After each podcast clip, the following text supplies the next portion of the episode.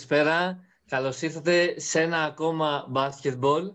Σήμερα σας έχουμε ετοιμάσει πολύ ωραία πράγματα. Το σημερινό λοιπόν ball για μας ε, έχει Nets. Θα μάθουμε λίγο, θα ακούσουμε μάλλον ε, τι έγινε με, τη, με το νέο trade με το Harden.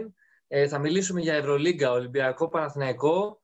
Ε, θα πούμε βέβαια και τις αγαπημένες μας προβλέψεις. Ε, αυτά. Και θα δούμε ό,τι, ό,τι πιάσει η συζήτηση. Έτσι, έτσι. Καλησπέρα και από μένα. Ε, νομίζω να ξεκινήσουμε, Δημήτρη, όπως είπες, με, το, με αυτό που έγινε χθες, δηλαδή. Σήμερα είναι... Πόσο του μηνός είναι σήμερα; Είμαστε 14. 14, πολύ ωραία. 14 του μηνός. Ε, και ε, χθες έγινε το μεγάλο trade με τον Harden, ο οποίος πήγε στους Nets. Οι Nets δώσανε τον Lavert ο οποίος μέσω και δεύτερης ανταλλαγής κατέληξε στους Pacers. Δώσαν επίσης τον Torian Prince και τον Jared Allen στους Cavaliers και ο Λαντίπο από τους Pacers πήγε στους Rockets. Ήταν μια ομάδα τεσσάρων, μια ανταλλαγή συγγνώμη τεσσάρων ε, ομάδων που έχει ως κατάληξη αυτό που ήθελε ο Χάρντεν εδώ και καιρό, να γίνει ανταλλαγή δηλαδή και κατέληξε στους, ε, στους Nets ε, που είχε πει από την αρχή ότι ήθελε. Και είναι τώρα μαζί με Irving και Durant. Δημήτρη, έχω ερώτηση. Έχω ερώτηση.Όπο, Θέλω να την αρχή. Να ξεκινάς μες στήνη στον τοίχο, την αρχή. Γιατί μου τα κάνεις; Εννοείται, γιατί έχω ακούσει χίλια δύο πράγματα από αναλυτές. Θέλω να μου πεις, Irving, Durant και Harden χωράνε σε μια ομάδα; Εγώ θα σου απαντήσω αλλιώς. Ο Νάσο καημένος χωράει. Αυτό είναι το πρόβλημα. Δηλαδή, πού πήγε, πού πήγε και έμπλεξε. Ε, δεν χωράνε όμως. Τουλάχιστον όχι με έναν προπονητή άπειρο, όχι με την κακή έννοια άπειρο, αλλά με την έννοια ότι είναι η πρώτη του δουλειά. Και θα προσπαθήσει και αυτός κάπως να βρει τα βήματά του. Και τώρα του έχουν πέσει τρεις star, superstar, και μάλιστα οι δύο από αυτούς είναι προβληματικοί χαρακτήρες. Δεν τους κρίνω. Ε, μας το έχει δείξει η ιστορία και τα πεπραγμένα τους, ας πούμε, ότι είναι ναι. προβληματικοί.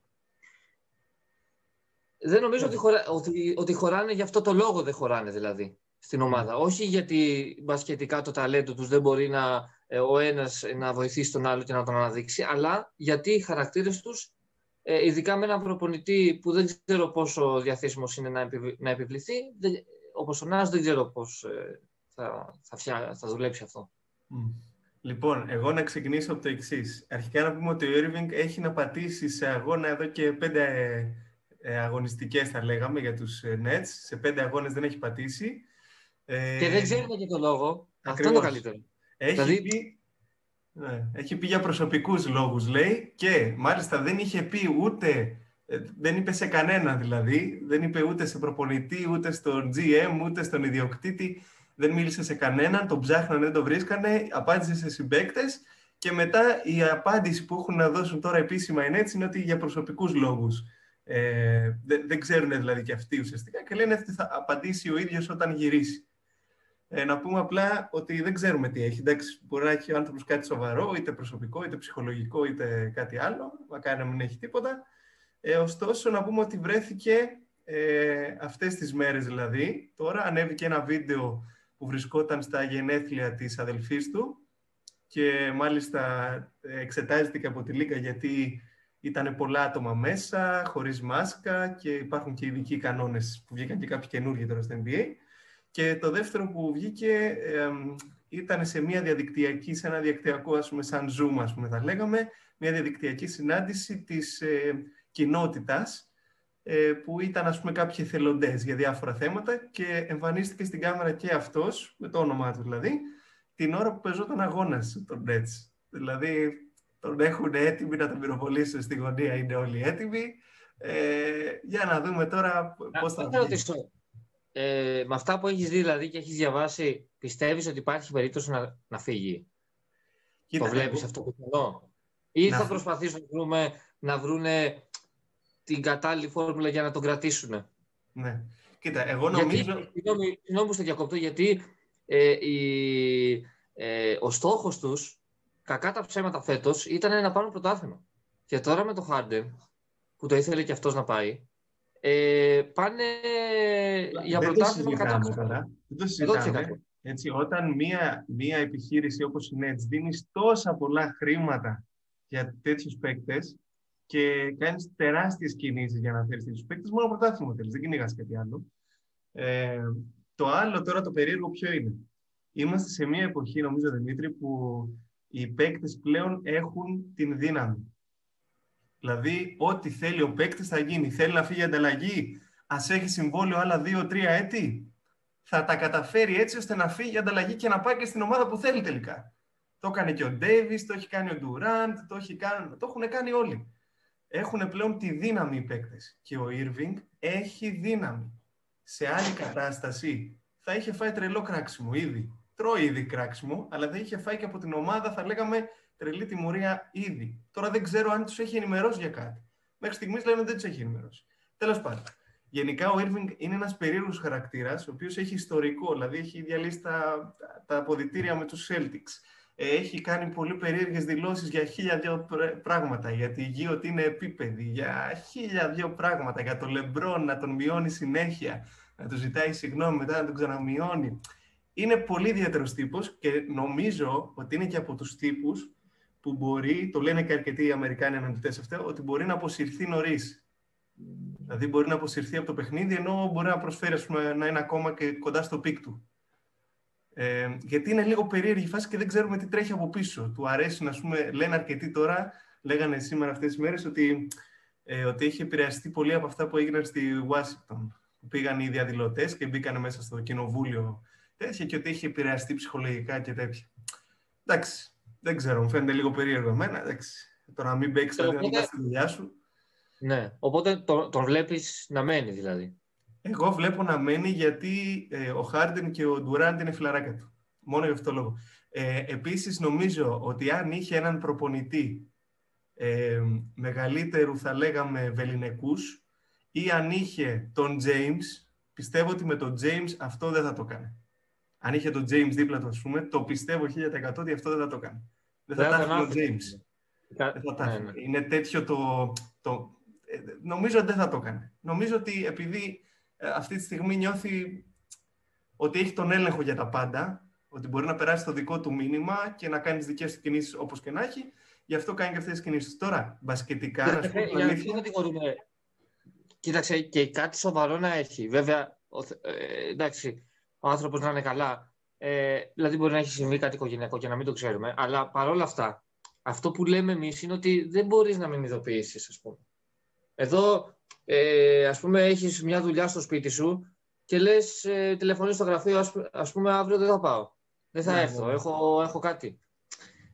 αυτό θέλουμε να πούμε, ότι είναι επαγγελματίας και αυτή τη στιγμή εκτίθεται δηλαδή ο ίδιος και αφήνει ξεκρέμαση για την ομάδα. Ξαφνικά δεν κατεβαίνεις αγώνες και να σκεφτείς ότι ε, αυτός τώρα θα έρθει κάποια στιγμή, θα απαντήσει. Μέχρι να απαντήσει, οι παίκτες και ο προπονητής είναι συνέχεια με το μικρόφωνο στο στόμα και τους ρωτάνε όλοι τι γίνεται με τον Ήρβικτη και πρέπει και αυτοί είναι σε δύσκολη απάντηση. Τι να πούνε, σου λέει θα σας απαντήσει ο ίδιος.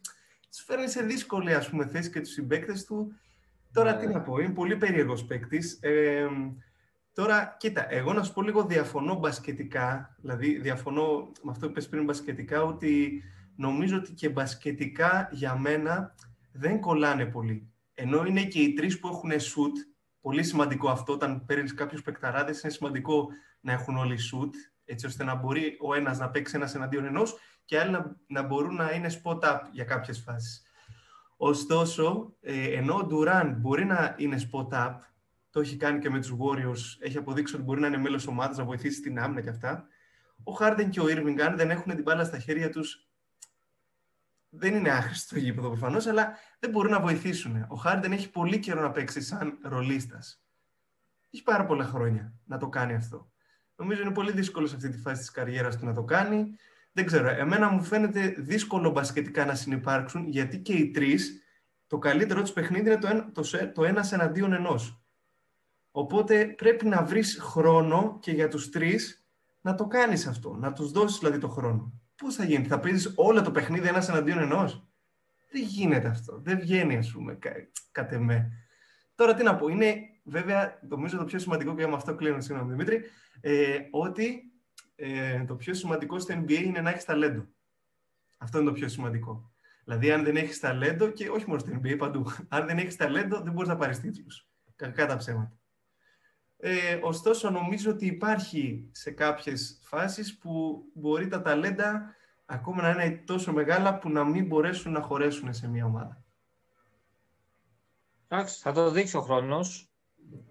Έτσι. Θα δούμε τι θα γίνει. Ναι. Επίσης δεν έχουν και πάγκο τώρα, έτσι. δηλαδή ξεκληριστήκανε. Διώξανε όλη την ομάδα. Διώξανε όλη την ομάδα. Δηλαδή έμεινε ο Τζόρνταν, ο Ντεάντρε Τζόρνταν, ο οποίος δεν μπορεί να παίζει 48 λεπτά στο σέντερ. Και αλλαγή του τώρα έχουν τον Jeff Green, ένας, πολύ, ένας παίκτης που ξεκίνησε από το 3 στο NBA, έχει φτάσει στο 5 πλέον, παίζει 5. Οπότε έρχονται στα λόγια μου είναι έτσι. Γιατί είχαμε πει μήπως παίξει και ο Νάς τελικά. Η αλήθεια θα χρειαστεί, γιατί πίσω από τον Irving είναι το χάος αυτή τη στιγμή. Βέβαια, ο Harden... Θα παίζει ο Harden. Κοίτα, βέβαια, να πούμε ότι αν ο Irving δεν ξαναπατήσει ποτέ στους Nets, αν γίνει τίποτα περίεργο και δεν ξαναπατήσει, τότε ο Harden είναι πολύ σοφή κίνηση. Εντάξει, είναι πολύ ναι. σοφή κίνηση. Ωραία. Νομίζω, εντάξει, το είπαμε πολλά. Να πάμε ε, στο, κύριο, στο κύριο μενού του Μπολ, του σημερινού. Ε, ας πάμε στους αιωνίους, στους αγαπημένους αιώνι, αιώνιους, αιωνίους, πώς λέγονται. Και ε, να πούμε ότι για να μιλήσεις, νομίζω, για Ολυμπιακό Παναθηναϊκό, πρέπει να πεις και τι ομάδα είσαι. Για να σε καρφώσουν όλοι και να σε ταμπελοποιήσουν. Όχι, εντάξει, δεν ξέρω. Εγώ θα πω πάντως, εγώ είμαι Ολυμπιακός.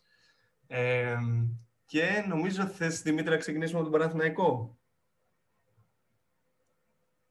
Ε, εγώ πέφτω κα, καταρχάς από τα σύννεφα που είσαι Ολυμπιακός. δεν το πιστεύω αυτό που ακούω. λοιπόν, λοιπόν. Ε, Κοίταξε, η αλήθεια είναι αυτό που είπες, ότι για να ακούσεις, για να μιλήσεις για αυτές τις δύο ομάδες φέτος, ε, πρέπει να είσαι ο Ολυμπιακός Παναθηναϊκός αυτό, πραγματικά. Δηλαδή, είναι, δεν έχουν τόσο ενδιαφέρον. Ε, για ε. μας έχει ενδιαφέρον, γιατί είναι ελληνική ομάδα και είναι, και, είναι και ομάδες μας, εντάξει, είναι. Ε, και θα, μπουν, θα προσπαθήσουν μάλλον να μπουν στα play-off ε, όσο μπορούν. Ε, Εντάξει, θα δούμε τώρα. Ε, λοιπόν, ναι, ας ξεκινήσουμε. Να ξεκινήσουμε με τον Ολυμπιακό, είπες, έτσι. δεν πειράζει, ας ξεκινήσουμε από τον Ολυμπιακό, δεν έχω θέμα. Ωραία, ωραία, λοιπόν. εντάξει. Ας ξεκινήσουμε από τον Παναθηναϊκό, λοιπόν. λοιπόν, πάμε από Παναθηναϊκό που έχει και πρόσφατες ε, κινήσεις. Ε, ο Ντέτ Κάτας έκανε κάνει και την πρώτη του προπόνηση σήμερα. Δεν ξέρω αν έχει ολοκληρωθεί με τον Παναθηναϊκό ε, ένας προπονητής ο οποίος είναι γνωστός περισσότερο ε, από την ε, καριέρα του σαν παίκτης. Δηλαδή, έχει περάσει από τον Παναθηναϊκό, ε, έχει, ήταν μεγάλος παίκτης να πούμε, σαν παίκτης και είναι από τα μεγαλύτερα ονόματα του Ισραηλινού ε, ε, μπάσκετ. Ε, έχει κάνει και τη θητεία του σαν προπονητής, να πούμε ότι έχει κάνει, θα λέγαμε, το αγροτικό του που λένε τώρα πολύ, είναι της μόδας. Δηλαδή, έχει κάνει ε, θα λέγαμε έχει περάσει από ομάδες είτε ως βοηθός προπονητής είτε ε, ως πρώτος προπονητής και από μικρές ομάδες πρώτα. Για ένα χρόνο μόνο το 2008 ανέλαβε για λίγο τη Μακάμπη, ούτε για ένα χρόνο δηλαδή για κάποιους μήνες. Ε, εκτάκτος, ε, ωστόσο έχει, κάνει, έχει περάσει από, την, ε, ε, από διάφορες έτσι, και μικρότερες ομάδες, έχει περάσει από την Under 20 του Ισραήλ και προπονητής βέβαια και του και της πρώτης ομάδας της ανδρικής του Ισραήλ πλέον. Ε, τώρα ε, ανέλαβε λοιπόν στον Παναθηναϊκό να δούμε τι θα αλλάξει. Ο Παναθηναϊκός γενικά έτσι με ιδιαίτερο φέτος. Πώς φαίνεται Δημήτρης σαν φέτος ο Παναθηναϊκός. Δεν έχω πει κάτι για το ρόστερ, αν θες ανέφερε εσύ. Ναι. Ε, ο Παναθηναϊκός φέτος η αλήθεια είναι ότι ε, μας είχε προειδοποιήσει ότι δεν θα ε, ουσιαστικά δεν θα πρωταγωνιστήσει φέτος. Δηλαδή φαινόταν και από τις κινήσεις του. Ε, κάποιοι θα λέγανε ότι ίσως φάνηκε και από την επιλογή του, του προπονητή, στο οποίο διαφωνώ βέβαια, αλλά δεν χρειάζεται τώρα να το πούμε. Του θα μιλήσουμε τώρα. Ε, του Βόβορα. Ναι, ναι, του Βόβορα. Για την επιλογή του Βόβορα, ναι. Είχαν δηλαδή ε, θεωρούσαν όλοι ότι η επιλογή του ήταν λόγω του χαμηλού επίπεδου που φέτος θα παρουσιάσει ο Παναθηναϊκός. Βλέποντας το ρόστερ τους, καταλαβαίνεις ότι ε, έχουν, έχουν λείψει σε πολλές θέσεις. Ε,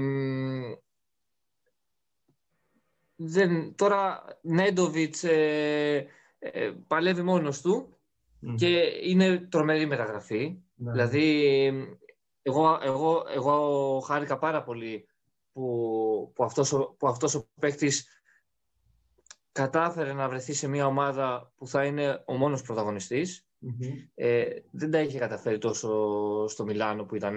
Και να σου πω κάτι, ε, να σου πω για τον Νέντοβιτς. Θυμάμαι, θυμάμαι, θυμάμαι που ναι, είχαμε ναι. πάει σε εκείνο το μάτς με την Αρμάνη πριν δύο χρόνια στο γήπεδο και ε, μας είχα ξεφτυλίσει η Αρμάνη.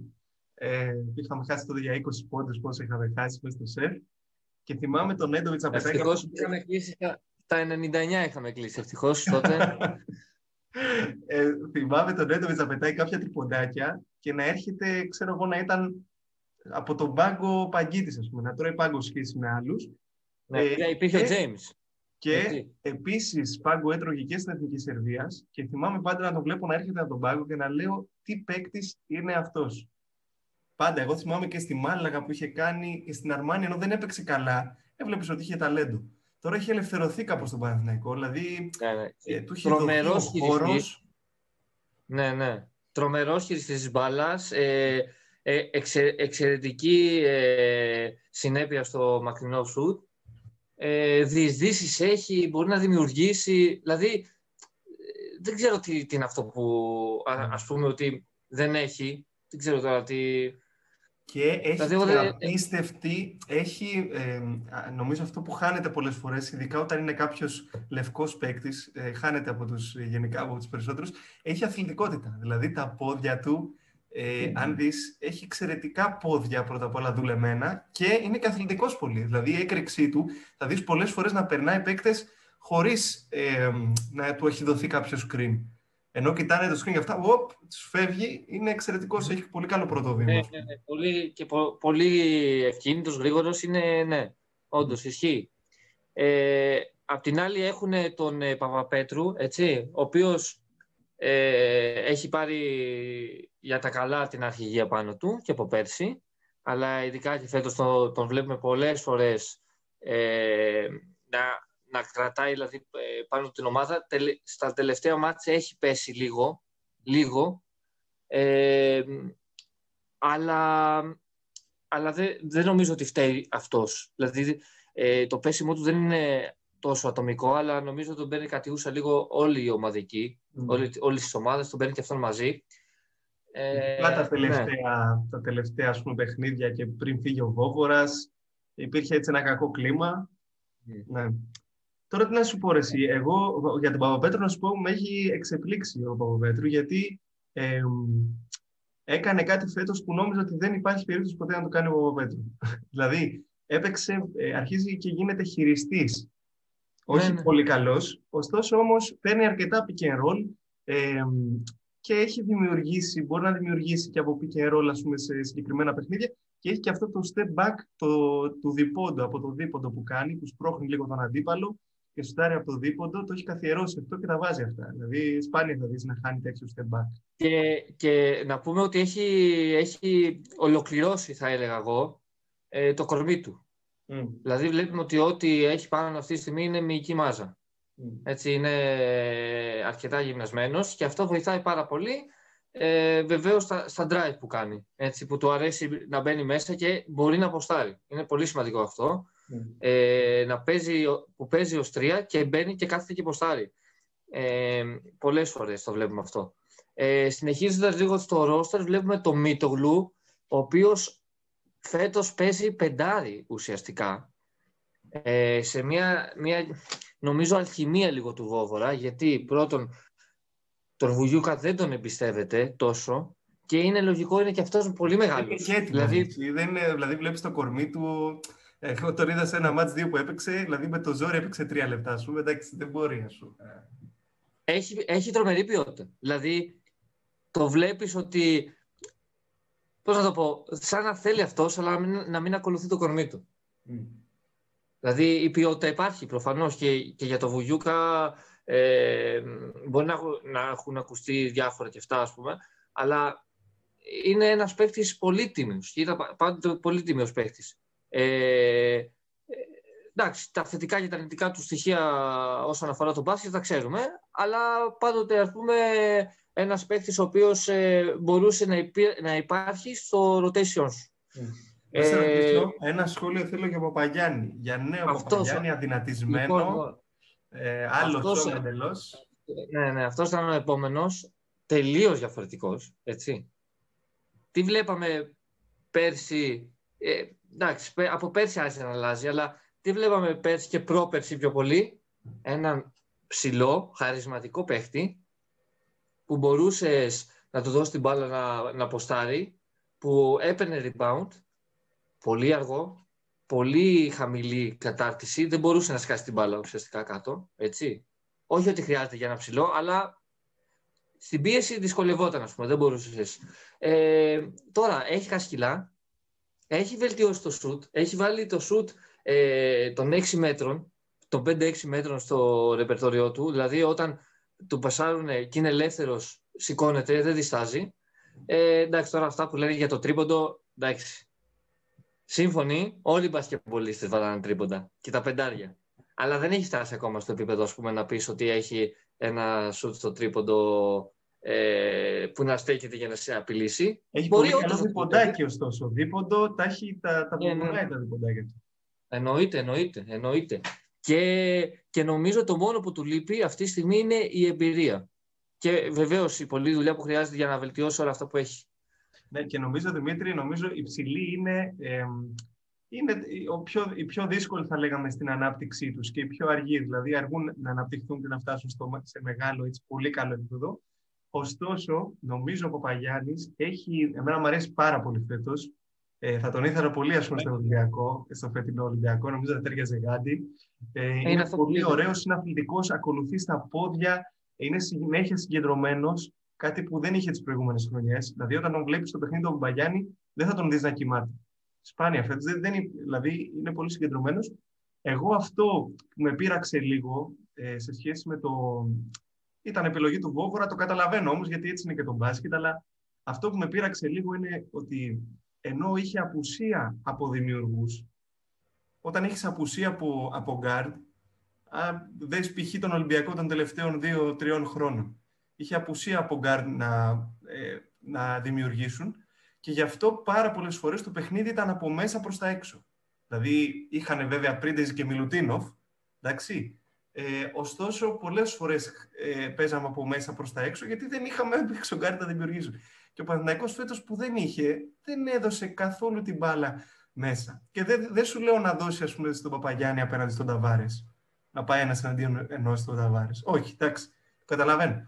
Αλλά όταν γίνονται οι αλλαγές που είναι από, τις, από το, στο σύγχρονο μπάσκετ πολύ συχνές στα screen, δώσε μέσα την μπάλα στον ψηλό. Αφού δεν μπορεί να το κάνει ο, ο, ο, ναι, και ο, συγγνώμη, και ο φετινός Παπαγιάννης μπορεί να το κάνει.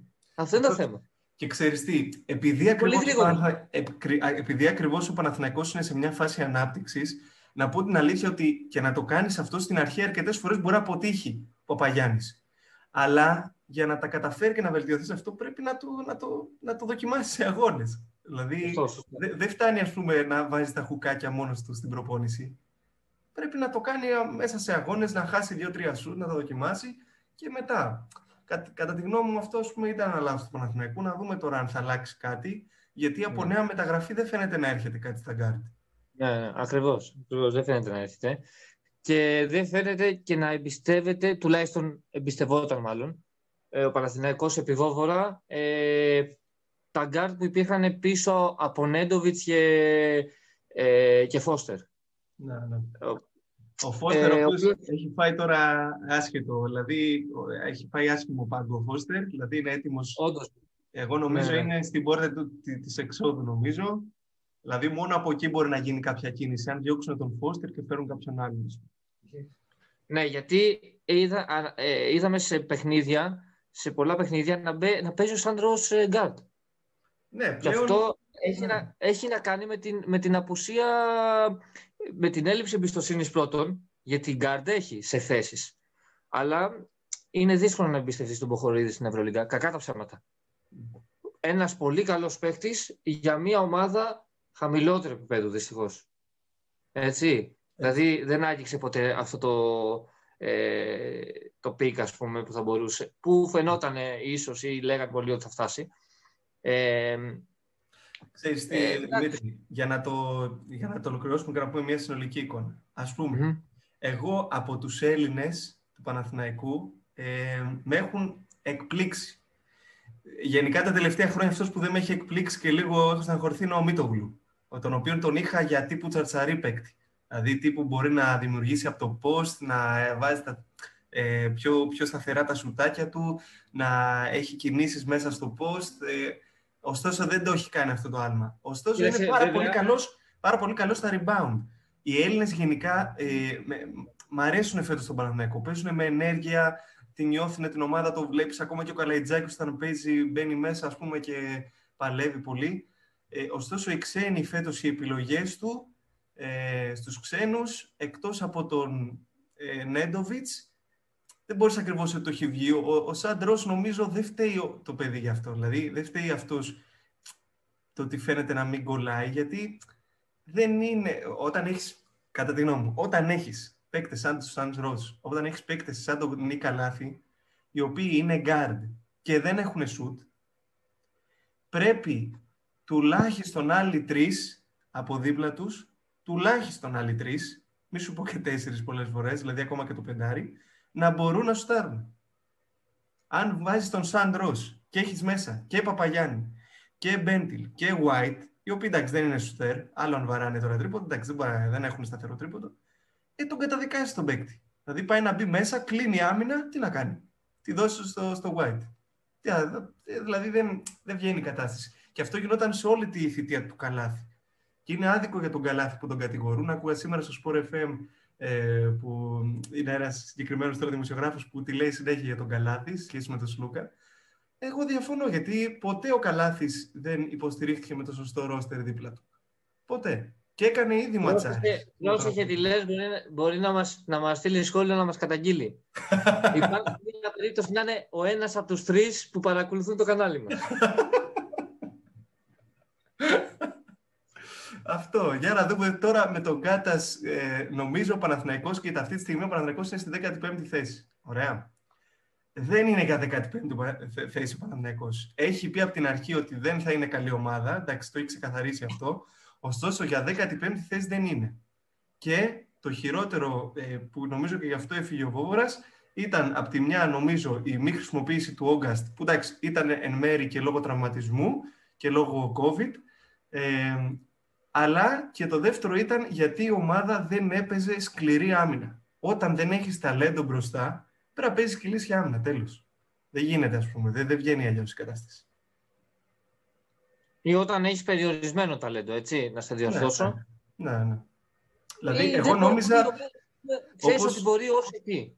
Όπως ξεκίνησε το, το χτίσιμο με τη φύ... Όταν, αφού έφυγε ο Γιανακόπουλος, όπως ξεκίνησαν το χτίσιμο, εγώ νόμιζα ότι θα έχουν χειρότερη ομάδα από ό,τι κατέληξαν τελικά να έχουν ε, ο Παναθηναϊκός. Εγώ έτσι νόμιζα ότι θα έχει χειρότερη. Και μόλις είδα το ρόστερ, μόνο τον Pierre Jackson είχα πει από την αρχή ότι θα φύγει. Το θυμάσαι. Στο είχα πει ότι θα ναι, ναι, φύγει ο ναι. Pierre Jackson. Γιατί δεν είναι παίκτης, ας πούμε, έτσι σταθερός. Είναι κλασικό Αμερικανάκι που δεν μπορεί να μπει, ε, ας πούμε, σε, σε καλούπια ευρωπαϊκά. Ε, κοιτάξτε, γενικά οι Αμερικάνοι, να πω ένας γενικός σχόλιο και κλείνω με αυτό. Γενικά οι Αμερικάνοι ε, εκνευρίζομαι που οι ομάδες επενδύουν πάντα σε κάποιους παίκτες ε, Αμερικάνους χωρίς να δούνε λίγο το background τους. Δηλαδή, οι περισσότεροι Αμερικάνοι δυσκολεύονται πολύ να βρουν τα πατήματά τους στην Ευρώπη σε μεγάλη ομάδα. Είναι πάρα πολύ δύσκολο καλύτερα, αφού βλέπεις τώρα ο Παναθηναϊκός είναι στη 15η θέση, με τον Καλαϊτζάκη να έχει βέβαια ένα χρόνο συμμετοχής, αλλά μικρό. Είσαι σχεδόν δηλαδή τρεις θέσεις από την τελευταία θέση και ε, δεν χρησιμοποιείς πολύ τα ταλέντα σου. Συγγνώμη που το, που το λέω έτσι, αλλά παίζει ο Μακ. Δηλαδή yeah, ναι, ναι, είσαι στη 15η θέση και βάζεις το Μακ και δεν βάζεις το Καλαϊτζάκη. Συγγνώμη κιόλας. Δηλαδή. Ναι. Όχι το Καλαϊτζάκη και τον Περσίδη να βάλεις. Δηλαδή Αφού βλέπεις ότι... Βέβαια πρέπει να έχουν και ένα... Δηλαδή η Ευρωλίγκα είναι απαιτητική. Έτσι. Δεν μπορεί να βάλεις το, Ε, αυτά, ας πούμε, τα κάνει μόνο η Άλμπα, που, ας πούμε, έχουν άλλη φιλοσοφία εκεί πέρα. Εδώ στην Ελλάδα θα σε φάει το σύμπαν, είναι η αλήθεια, ότι άμα πας να παίξεις με 18 χρόνους και χάσεις ένα μάτς με 20 πόντους, έχεις ταυτεί, ας πούμε, έχεις, έχει τελειώσει η προπονητική σου καριέρα. Ε, αλλά εντάξει, ε, τέλος πάντων. Λοιπόν, ναι. Πάμε, ε, νομίζω... ναι. Να το κλείσουμε. Απλά ένα σχόλιο ναι. ε, για Μίτογλου. Εγώ θα διαφωνήσω λίγο στο εξής ότι φέτος ο Μίτογλου έπαιξε, παίζει πεντάρι ε, και πιστεύω γι' αυτό έχει χαθεί λίγο. Εγώ πιστεύω πολύ στο Μίτογλου και αυτό το, ε, το σουτάκι μετά το post και, ε, και την κίνηση γενικότερα και αυτή την έφεση που έχει στα rebound νομίζω ότι ε, ε, πραγματικά θα τον βοηθήσουν και θα τα βελτιώσει ακόμα περισσότερο. Είναι μικρός, είναι μικρός κιόλας, έτσι. αυτό και ένα τελευταίο, να πω ότι ο προπονητής που πήρανε τώρα δεν πιστεύω ότι θα το βοηθήσει. Δηλαδή, είναι, δεν είναι ε, προπονητής μεταγραφή, δηλαδή που θα του δώσει πράγματα. Ε, εντάξει, σαν, σαν σχόλιο αυτό. Ε, δεν το ξέρουμε κιόλας είναι η αλήθεια. Εγώ νομίζω θα τέριαζε πολύ ένας προπονητής τύπου Ιβκοβιτς όταν ήρθε το 10 στον Ολυμπιακό. Βέβαια, την πρώτη χρονιά είχε επέκταση ο Ιβκοβιτς, να πούμε την αλήθεια. Τη δεύτερη χρονιά ναι. ήταν που ναι. φύγαν όλοι. Και αν μου επιτρέπεις, δεν χρειαζόταν να διώξει τον Βόβορα. Δηλαδή, ναι. ο Βόβορας πιστεύω ότι σε αυτό το αποτέλεσμα που βλέπουμε έχει ένα 20% ε, που να φταίει. Ναι. Κοίτα, νομίζω οι παίκτες λίγο σταματήσαν να τον ακούνε. Έτσι. Και είναι λογικό μέχρι ένα σημείο. Ε, γιατί οι Αμερικάνοι είναι δύσκολο να μπουν σε φιλοσοφία ευρωπαϊκή ε, και ο Βόβορας, εντάξει, πρώτη φορά προπονητής, είναι εύκολο να, να σταματήσουν να τον ακούνε. Εγώ εννοούσα τύπου Ιβκοβιτς, ενώ ένας προπονητής ο οποίος έχει ας πούμε ένα, ένα ε, βιογραφικό, ένα, θα λέγαμε, ένα παρελθόν, το οποίο όλοι θα το σεβαστούν από την αρχή, χωρίς να πει λέξη. Καταλαβες, έτσι ώστε να μπορέσει να αναπτύξει αυτούς τους παίκτες, να τον ακούσουν δηλαδή. Να τον ακούσουν. να δούμε ο Κάτας, δεν τον ξέρουμε, να πούμε τον Κάτας καθόλου ας πούμε, σαν προπονητή. Λένε ότι έχει επιθετικό στυλ, ας πούμε. Του αρέσει η επίθεση. Να δούμε τώρα πώς με το ρόστερ του Παναγικού το καταφέρει. Τουλάχιστον έρχεται σε μια ομάδα που προς το παρόν δεν μπορεί να παίξει άμυνα. Οπότε ναι. τουλάχιστον να παίξει επίθεση. Ναι, ναι, για να δούμε. Για ε, πάμε λοιπόν, Ολυμπιακό.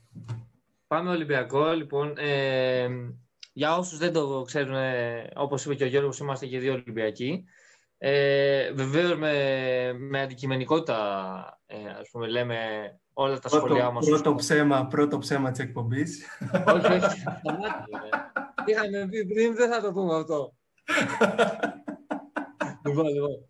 Εντάξει, δηλαδή, ε, δεν έχουμε φανατικό παδισμό, οπότε με, πραγματικά με αντικειμενικότητα σχολιάζουμε το, το Παναθηναϊκό. Ε, έχουμε μια αγάπη προς τον Ολυμπιακό, βεβαίως θέλουμε να, να πάει καλύτερα, αλλά εντάξει, λογικό είναι. Λοιπόν, ε, ο Ολυμπιακός ο οποίος ε, από τις ε, μεταγραφές που έκανε φαινόταν ότι είχε μία έλλειψη στο 5, έτσι, αλλά ε, όταν, όταν πηγαίνεις και παίρνεις το Σλούκα, ε, πας να κάνεις μια καλή, κάνεις μια καλή μάλλον μεταγραφική κίνηση και θες να μπεις στα play-off ως στόχο. Δηλαδή, τον παίρνεις, παίρνεις αυτόν τον παίχτη, ε, ένα παίχτη στα, στα 29 του χρόνια, ο οποίος είναι αστέρας αυτή τη στιγμή στην Ευρωλίγκα, ε,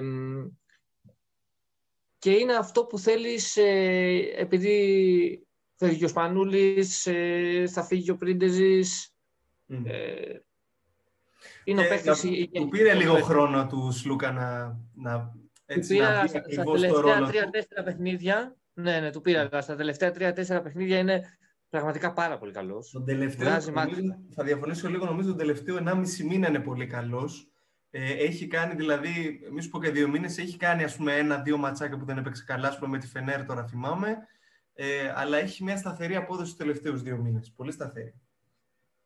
Ναι, ναι, ναι, όχι, ε, ναι, ε, έχει σταθερή απόδοση, απλά λέω τα τελευταία τρία-τέσσερα μάτς βγάζει, δηλαδή είναι η απόδοσή του κατακόρυφη.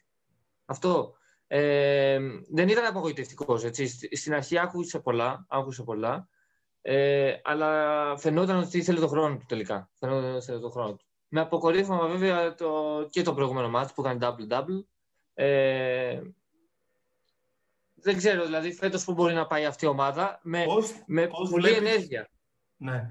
Ε, θα ήθελα να σε ρωτήσω το εξής. Ωραία. Γιατί στα τελευταία παιχνίδια και όλη τη σεζόν βέβαια, ε, βλέπουμε ότι η ομάδα είναι Σλούκας και όποιος βοηθήσει είναι Συν. Δηλαδή βασίζεται πάρα πολύ στο Σλούκα. Έχουμε νικήσει βέβαια παιχνίδια με, δια, με διαφορετικούς πρωταγωνιστές, είναι πιο ομάδα από τα άλλα χρόνια. Ωστόσο, στηρίζεται πάρα πολύ στη δημιουργία του. Δηλαδή, η επίθεσή του και τα, όλα τα συστήματα του Μπαρτζόκα, που είναι λίγα, αν τα προσέξεις κανείς να πούμε, ε, και σε σχέση να πω ότι, ε, πριν ξέχασα να πω ότι ο Βόβορας είχε πολύ ωραία συστήματα. Εμένα μου άρεσαν τα συστήματά του. Έβγαζαν ε, πολύ καλές ε, καταστάσεις και για Νέντοβιτς και για τους υπόλοιπους. Ε, ωστόσο, του Μπαρτζόκα είναι λίγα, αλλά ε, αναγκάζουν την άμυνα να κουνηθεί αρκετά και ε, στηρίζονται πάντα στο pick and roll που έχει κατάληξη είτε τον Σλούκα, είτε τον Σπανούλη, είτε τον Χάρισον. Και κάποιες φορές και τον Μακίσικ. Ναι, είναι αυτό το παιχνίδι του, του Μπαρτζόκα και το ξέρουμε. Γι' αυτό και η επιλογή στους ψηλούς. Έτσι, γρήγορη, αθλητική, για να μπορούμε να παίξουμε το pick and roll ε, με, τον, ε, με τον κοντό. Τον εκάστοτε κοντό. Τώρα είναι ο Σλούκας, ας πούμε, ο οποίος ε, οργανώνει τα πράγματα. Και αν από αυτή την ομάδα πάρουμε τον Σλούκα και τον βγάλουμε, η ομάδα αυτή θα ήταν τελευταία. Κατά ταπεινή μου άποψη, δεν θα μπορούσε να, να κάνει τα ίδια πράγματα. Ε, Χωρίς να υποτιμήσω κανένα παίκτη, απλά το μέγεθος του Σλούκα είναι απίστευτο. Ε, τώρα, ακούγονται πολλά για το Σπανούλι. Δηλαδή ότι είναι δυσαρεστημένος, ότι ακούγεται, ακούγεται και η δυσαρέστηση του, του κόσμου, ας πούμε, του Ολυμπιακού, ότι ε, μπαίνει μέσα, δεν βοηθάει, ότι έχει τελειώσει. Ε, εντάξει, στην Ελλάδα το έχουμε πάρα πολύ αυτό. Το να ρίχνουμε, δηλαδή, να ξεχνάμε τι έχει δώσει αυτός ο παίκτης. Δηλαδή, είναι απίστευτο να σκεφτείς ότι αυτός ο παίκτης ανέβασε επίπεδο τον οργανισμό του Ολυμπιακού. Τον ανέβασε, του, πήρε δύο συνεχόμενες Ευρωλίγκες. Όχι μόνος του, αλλά ήταν το βασικό γρανάζι, αυτό που θέλει τώρα να είναι ο, ο Σλούκας. Και ξαφνικά όλο αυτό που έχει κάνει, επειδή ο άνθρωπος είναι μεγάλος, αγαπάει πολύ τον μπάσκετ, θέλει να δώσει. Θέλει να δώσει στον Ολυμπιακό και mm. κατά συνέπεια στον μπάσκετ. Ε, επειδή θέλει να δώσει, κατηγορείται γιατί είναι λογικό να κουράζεται και να μην δίνει αυτά που έδινε ακόμα και πέρσι. Όχι πολλά χρόνια πριν, ακόμα και πέρσι. Ε, νομίζω ο Δημήτριος Πανούλης είναι πλέον από τους παίκτες που όταν μεγαλώνουν, αυτό γίνεται με όλους τους παίκτες. Αν, αν δει κανείς, έγινε και με τον Ναβάρο, έγινε με τον Διαμαντίδη, έγινε, γίνεται με όλους τους μεγάλους παίκτες. Ε, είναι από τους παίκτες που πλέον θα παίζει καλά σε ένα από τα τρία μάτια που παίζει. Θα παίξει, ας πούμε, τρία μάτια σειρά, θα παίξει ένα από τα τρία καλά. Στα υπόλοιπα, εντάξει, θα είναι μέτριος έως και, και κακός. Γιατί έτσι είναι η ηλικία, έτσι είναι το σώμα. Οι ομάδες είναι πλέον όλα βασίζονται στην αθλητικότητα, σε νεαρούς παίκτες, πολύ αθλητικούς. Βλέπουμε όλα τα γκαρντ είναι πάρα πολύ αθλητικά. Και μόνο που είναι 38 χρονών και καταφέρνει και κάνει αυτό, έστω οι πέντε πόντοι που θα βάλει, που θα μπει μέσα λίγο και θα παίξει δύο-τρία pick and roll, θα πετάξει ένα τρίποντο με step back με τα ωραία βηματάκια του. Όχι, όχι. Ε, θα πετάξει ένα έτσι ωραίο step back. Αυτά είναι πάρα πολύ δύσκολο για την ηλικία του. Πρέπει να είσαι μηχανή που είναι ακριβώς στου πανελίε για να καταφέρεις. Και ακόμα, και, ακόμα και, και, τώρα που είναι, που έχει πέσει λίγο ε, η αντοχή του, ε, ο αντίπαλος όταν το βλέπει είναι φόβητρο. Το να έχεις ε, από, από το τρίποντο, ας πούμε, το σπανούλι.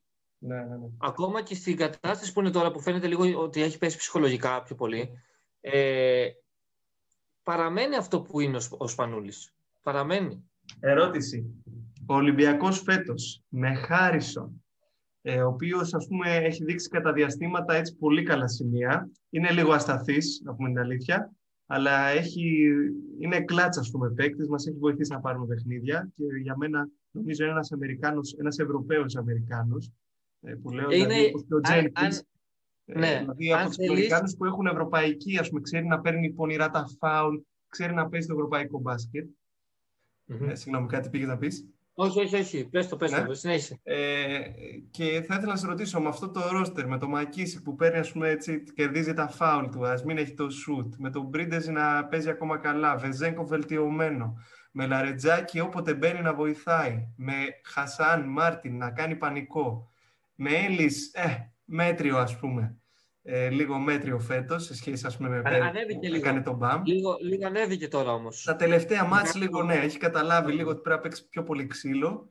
Ε, με αυτό λοιπόν το ρόστερ φέτος στον Ολυμπιακό με Παπα-Νικολάου να βοηθάει πολύ όταν είναι και με Χαραλαμπόπουλο να προσφέρει ας πούμε κάποιες φορές. Πιστεύεις αρχικά ότι θα μπούμε στην οκτάδα; Αρχικά. Ναι, ναι. Και δεύτερον, δεύτερον ε, ας πούμε, πιστεύεις ότι η ομάδα, όπως είναι αυτή τη στιγμή το ρόστερ, χωρίς καμία αλλαγή, μπορεί να κάνει την έκπληξη να πάει Final Four; Αν πιστεύεις ναι. ότι θα πει στην οκτάδα. Κοίταξε. Ε, η άποψή μου είναι ότι η εντύπωση μάλλον που μου δίνει ο Ολυμπιακός είναι ότι εάν πάει στα Final Four, ε, αν πάει στο Final Four, ότι δεν ξέρω, μου βγάζει την εντύπωση ότι μπορεί να κερδίσει κάπως. Δεν ξέρω πώς, πώς θα το καταφέρει, αλλά ε, μου δίνει την εντύπωση αυτή η, δυναμη, η δυναμική του Ολυμπιακού φέτος, η οποία δεν είναι τεράστια. Απλά βλέπεις ότι έχουν να δώσουν πολλά πράγματα. Έχουν να δώσουν πολλά πράγματα. Ε, ο Χάρισον δεν είναι αυτός τελείως που, που έχουμε δει. Δεν είναι, δεν είναι ο παίχτης αυτός. Ε, δεν τα έχουμε δει όλα από το Χάρισον. Είπες και εσύ είναι, είναι, είναι λίγο ασταθής.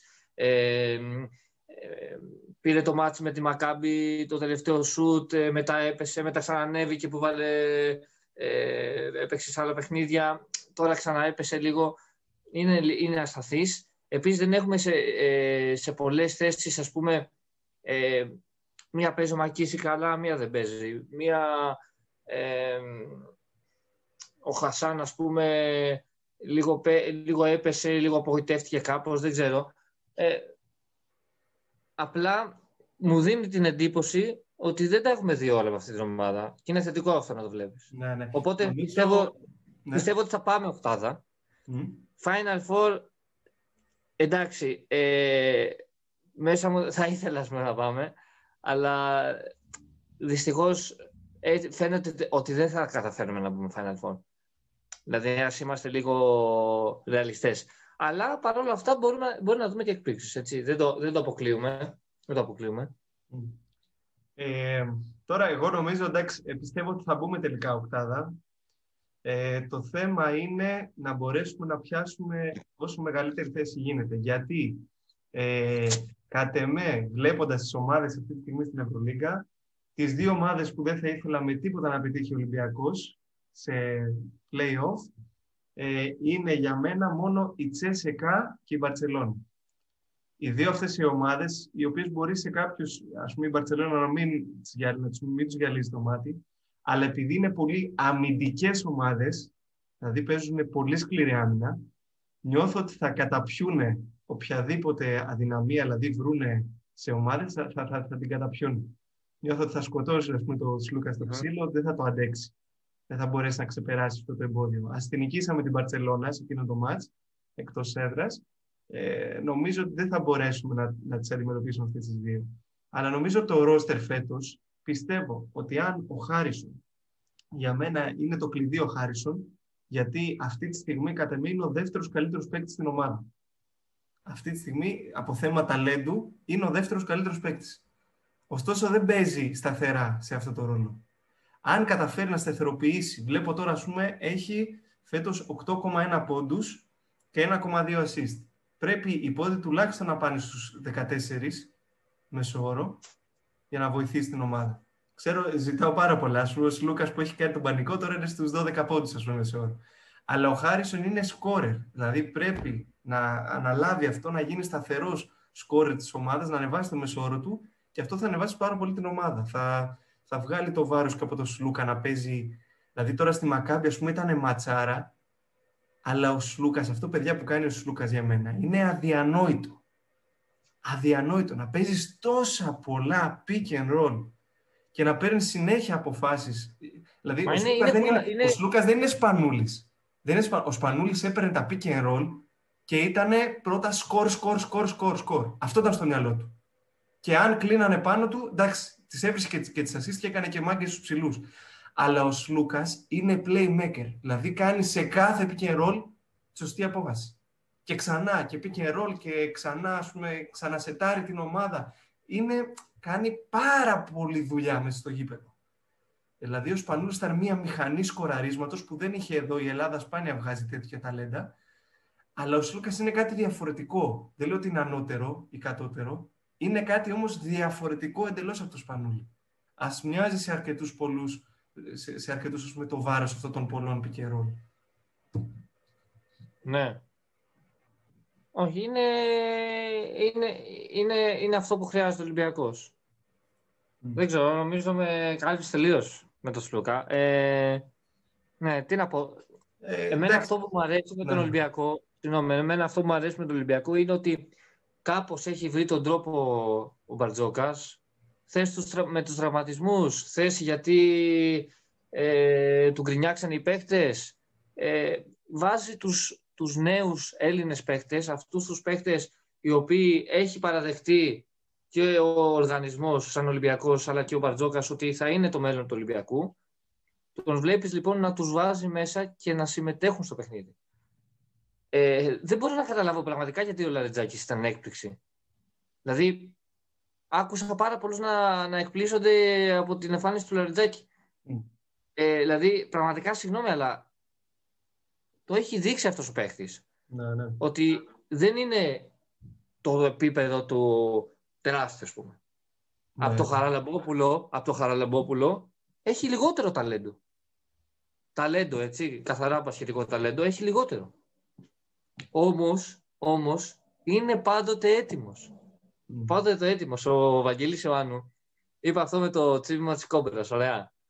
Γελάμε λίγο με, τα ψευδόνυμα, με το ψευδόνυμά του και αυτά, αλλά έχει νόημα στο τι. Δηλαδή, το, το φέρνω εγώ λίγο στα μέτρα μας, ότι είναι η κόμπρα έτοιμη με το που δει την απειλή, παμ, χτυπάει. Ναι, είναι ναι. έτοιμος ο Λαριτζάκης με το που μπει μέσα στο παιχνίδι, θα πάρει τη, την ευκαιρία, θα την αρπάξει από τα μαλλιά δεν έχω δει κάνεις... παιχνίδι του Λαρετζάκη, συγγνώμη, δεν έχω δει παιχνίδι του Λαρετζάκη που να, που να πεις ότι μπήκε μέσα και ήταν κακός.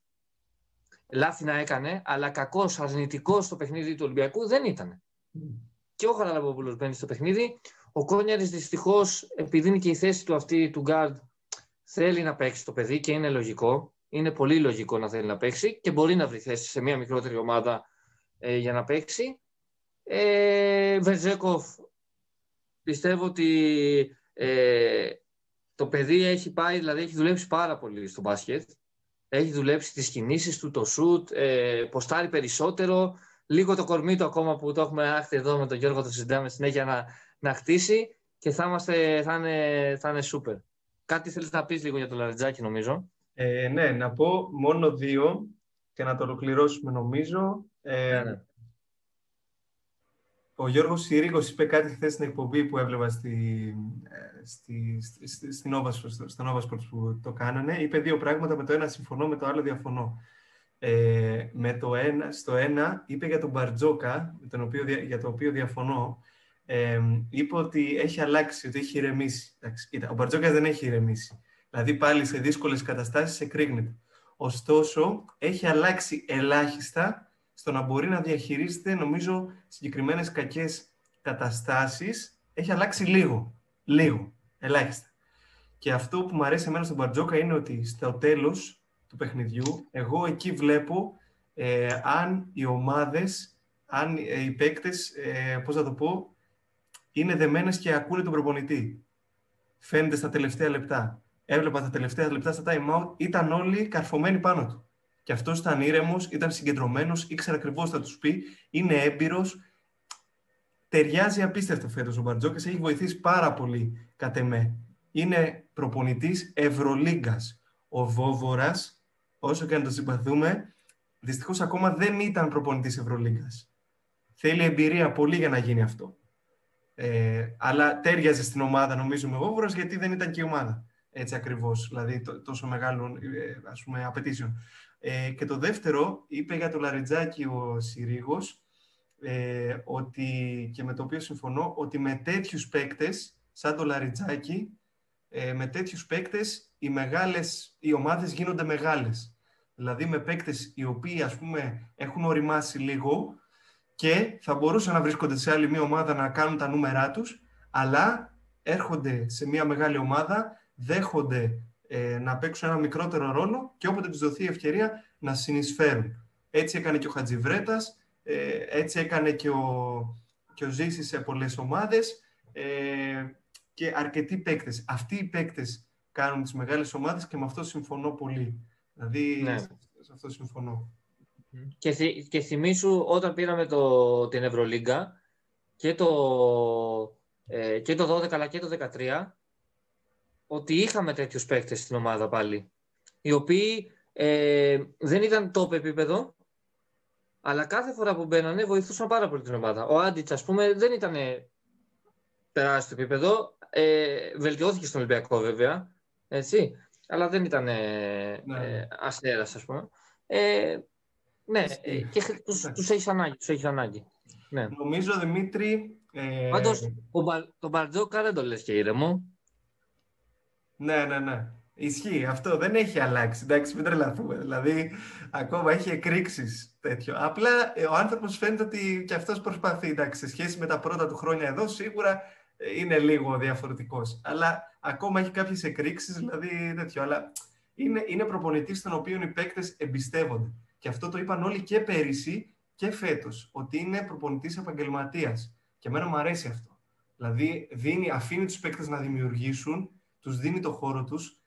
Ε, δηλαδή, εγώ δεν, δεν καταλαβαίνω πολύ του προπονητές, αλλά εντάξει, ας μην το αναλύσουμε τώρα, αλλά δεν καταλαβαίνω πολύ του προπονητές που φωνάζουν, ε, φωνάζουν πάρα πολύ. Ε, φωνάζουν πάρα πολύ στους, ε, στους παίκτες τους σε τέτοιο επίπεδο. Δηλαδή σε κάθε φάση εντάξει, είναι επαγγελματίες οι παίκτες, ας πούμε. Δεν χρειάζεται, νομίζω, τόσο πολύ κατά πάνω. Εντάξει, είναι το στυλ του κάθε προπονητή, αλλά δηλαδή νομίζω όταν αφήσεις και στον παίκτη του λίγο το χώρο του και του φωνάξεις βέβαια. Εντάξει, και ο Μπαρτζόκας φωνάζει ας πούμε, σχεδόν σε κάθε φάση, αλλά υπάρχουν άλλοι που βλέπεις ότι θέλουν και τη, τη λεπτομέρειά τους, ας πούμε. Είναι, εντάξει, νομίζω θέλει και λίγο το χώρο. Ε, μια τελευταία ερώτηση να σου κάνω πριν κλείσουμε ε, πριν κάνουμε την αποφώνηση. Ε, Παναθηναϊκός, οχτάδα. Mm. Την κάνω εγώ την ερώτηση, αν και φαίνεται δύσκολα. Νομίζω πολύ δύσκολα, γιατί αυτή τη στιγμή έξω από την οχτάδα είναι η ΕΦΕΣ, είναι η Φενέρ, είναι η Βαλένθια και είναι και η Μπασκόνια. Αυτές οι τέσσερις ομάδες αυτή τη στιγμή είναι έξω από την οκτάδα. Και, και οι τέσσερις είναι κατά εμέ καλύτερες του Παναθηναϊκού. Ε, και σίγουρα οι ελπλήξεις, ας πούμε, οι Ζαλγκύρης και οι, οι Bayern, που είναι εκπλήξεις, ε, που εγώ της Ζαλγκύρης, ας πούμε, μου φαίνεται κάτι το απίστευτο. Αυτός ο Γκριγκόνης, ας πούμε, μου φαίνεται εξαιρετικός παίκτης. Ε, αυτές οι δύο εκπλήξεις φαίνονται να, να σταθεροποιούνται. Δηλαδή φαίνεται να παίζουν ένα σταθερά καλό μπάσκετ. Και οπότε βλέπω πολύ δύσκολο το Παναγιακό. Δεν, δεν το βλέπω, ας πούμε, πώς μπορεί να μπει στα playoff. Βέβαια πέφτουν λίγο. Δηλαδή είχαν φτιάξει ένα μύθος στην αρχή, ειδικά οι Bayern, ναι, ναι. Εντάξει. Ναι. Αυτό ωραία. ε, ωραία. Και ο Ολυμπιακός είπαμε μπαίνει οχτάδα. Πώς το βλέπεις; Εγώ πιστεύω θα μπει. Πιστεύω θα μπει. Αυτές να ξέρεις, οι δύο οι και οι Μπάγκερ, κατά μí μπορεί και στο τέλος να μην μπουν στην οκτάδα. Μπορεί να βρεθούν απ' έξω. Να κάνουν ένα sprint οι άλλες ομάδες και να τις πετάξουν έξω. Αλλά πιστεύω ο Ολυμπιακός θα τα καταφέρει. Αν δεν γίνει κάτι πολύ τραγικό με τραυματισμό, πιστεύω θα τα καταφέρει.